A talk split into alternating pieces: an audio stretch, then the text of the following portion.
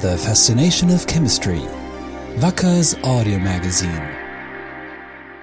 A warm welcome to the 54th in our series of podcasts. What do pasta sauce in a jar, a shampoo bottle, and yogurt in a plastic cup have in common?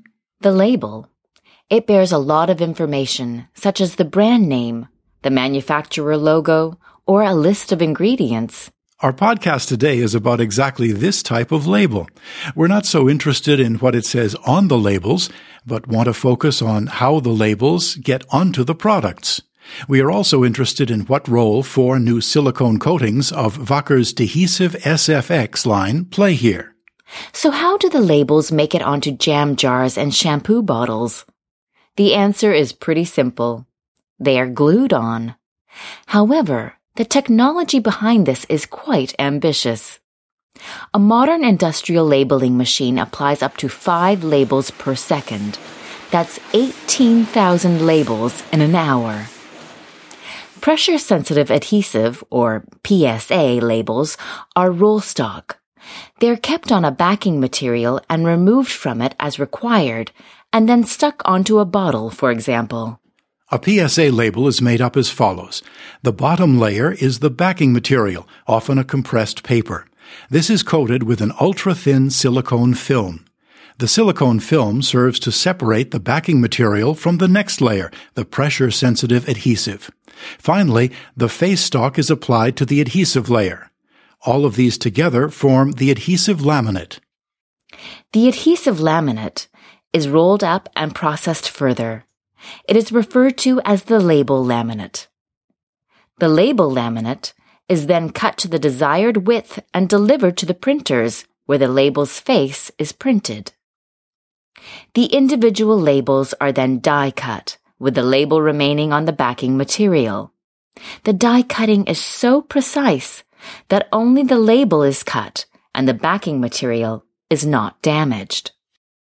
In the final step, the part of the label laminate's top layer that forms a lattice between the printed and die cut labels is pulled off. The technical term for this part is matrix.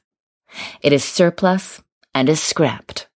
So far, it all sounds quite simple, and anyone who has ever peeled off a label and applied it themselves is familiar with the concept.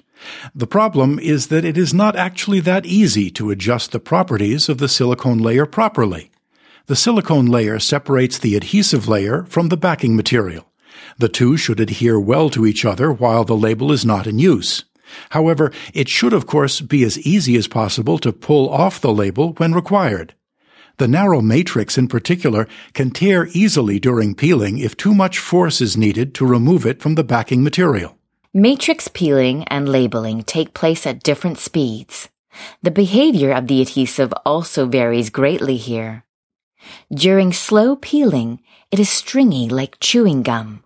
During fast peeling, on the other hand, it becomes increasingly firm until, at very high speeds, it is brittle like glass. So, behind the seemingly simple concept of adhesive labels that can be peeled off, there's a lot of work and decades of experience. The manufacturers of the label laminate and adhesive contribute their expertise, as does Wacker as the release coating producer. Wacker chemists have discovered that during slow peeling, soft adhesive is particularly easy to peel off silicone coatings that consist of a wide meshed network. For fast peeling, on the other hand, close meshed silicone release layers are better. The adhesive is easier to peel off these at high speed.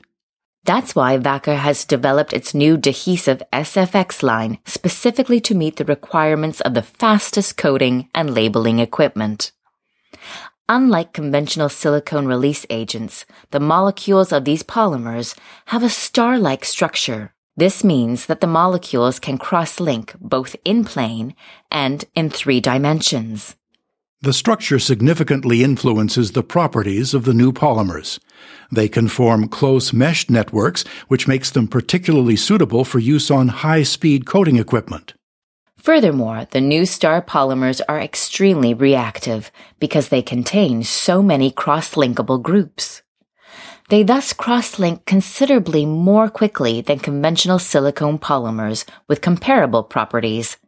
That's why they are suitable for use on high-speed coating equipment in the manufacture of label laminates. This helps save costs in production. To cure, silicone polymers always need small amounts of platinum as a catalyst and heat. Since the new polymers are more reactive, the amount of platinum required in their manufacture can be cut and or the heat input for curing can be reduced. Both result in lower production costs. This development has been tested extensively at Wacker's new Dehesive Coating Center in Burghausen, Germany. When formulating silicones for release liners, a compromise between various and sometimes contradicting requirements must be found.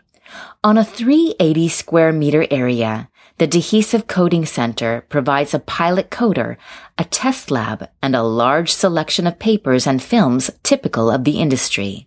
Wacker chemists can test all the different combinations of papers and coatings here to find the optimum formulation in each case. The Coating Center's database now contains 50,000 test results.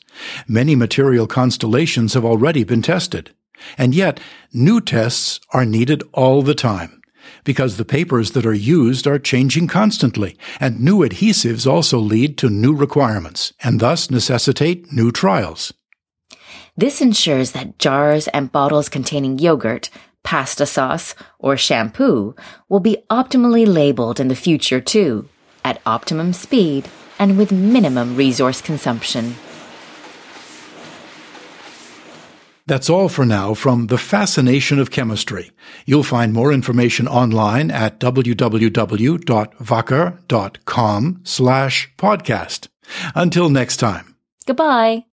Wacker. Creating tomorrow's solutions.